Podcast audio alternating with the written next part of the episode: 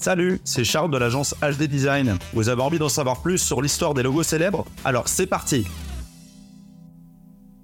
Alors que le logo Nike est aujourd'hui l'un des plus reconnaissables au monde, rien ne prédestinait la célèbre virgule à rencontrer le succès qu'on lui connaît.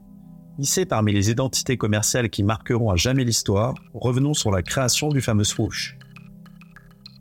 En 1971, les deux associés Bill Bowerman et Phil Knight, alors propriétaires de la marque de revente de chaussures de sport Blue Ribbon Sport, décident de créer leur propre marque. Ils retiennent le nom de Nike, en référence à la déesse grecque de la victoire. Disposant de peu de moyens, les deux fondateurs ne peuvent se payer le luxe d'une agence de communication. Afin de créer leur logo, censé refléter l'identité visuelle de la marque, ils font alors appel à une étudiante en graphisme à l'université de Portland, Caroline Davidson. Pour la petite histoire, Phil Knight a rencontré cette dernière alors qu'il enseignait la comptabilité dans cette même université. Il lui a confié la tâche de dessiner ce logo car elle cherchait à gagner un peu d'argent pour suivre des cours de peinture. Pour cette création, Phil Knight a deux exigences. Le logo doit exprimer une idée de mouvement et il doit se démarquer du concurrent Adidas. Pour ce faire, il rémunère la jeune étudiante 2 dollars de l'heure. Après 17h30 de travail sur des esquisses, Caroline Davidson finalise le design du fameux swoosh. La création d'un des logos les plus emblématiques de l'histoire n'aura finalement coûté que 35 dollars. Le design du logo est simple. Il représente une virgule à l'envers et à l'horizontale. Pour sa conception, Caroline Davidson reprend la référence du nom de la marque à la déesse grecque Nike, en s'inspirant de l'aile de celle-ci. Sa représentation la plus célèbre est d'ailleurs la victoire de Samothrace, exposée au Louvre. Cela confère au swoosh cette notion de mouvement et de vitesse de manière stylisée. Pour la petite anecdote, d'après la mythologie grecque, Nike est la sœur de Kratos, Nia et Zeus, qui représentent respectivement la puissance, la vitesse et l'ardeur. Ces références à la mythologie permettent à Nike de véhiculer des valeurs sportives en adéquation avec l'image de marque qu'elle souhaite renvoyer. Il faut savoir que Phil Knight était loin d'être emballé par ce logo. Il qualifie d'ailleurs ce dernier créé dans l'urgence d'une simple virgule dessinée à l'envers avant d'être retournée à l'horizontale. Après avoir demandé de nombreuses déclinaisons différentes à sa créatrice, il ressent finalement le swoosh, tout en affirmant Je ne l'aime pas, mais je finirai par l'aimer.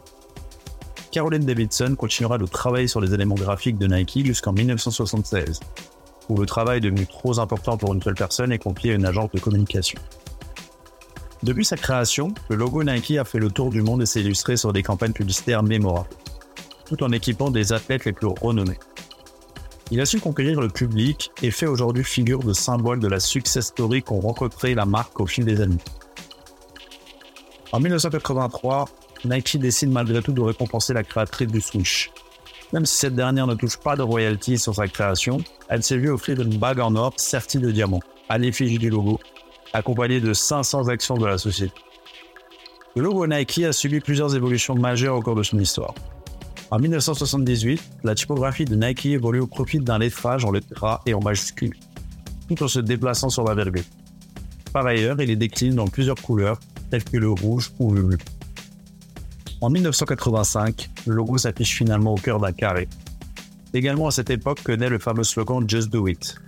Il s'accompagne d'une mise en scène d'un coureur de 80 ans, World Stack, afin de démontrer que l'on peut commencer le sport à n'importe quel âge. Pour l'anecdote, ce slogan s'inspire des dernières paroles d'un condamné à mort, Let's do it, faisons-le. Enfin, en 1995, le logo se débarrasse du nom de la marque pour ne faire place qu'au swoosh. Cela témoigne à quel point le swoosh est représentatif de Nike en tant que symbole.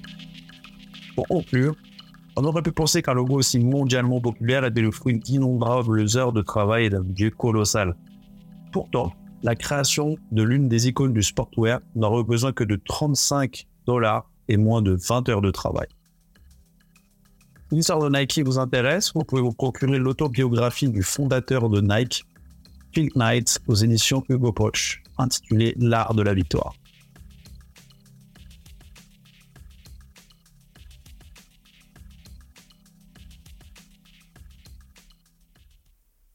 Cet épisode vous a plu? Vous souhaitez réaliser vous-même un logo pour votre société ou marque? Vous pouvez me contacter via mon agence de communication HD Design pour un accompagnement dans votre futur projet.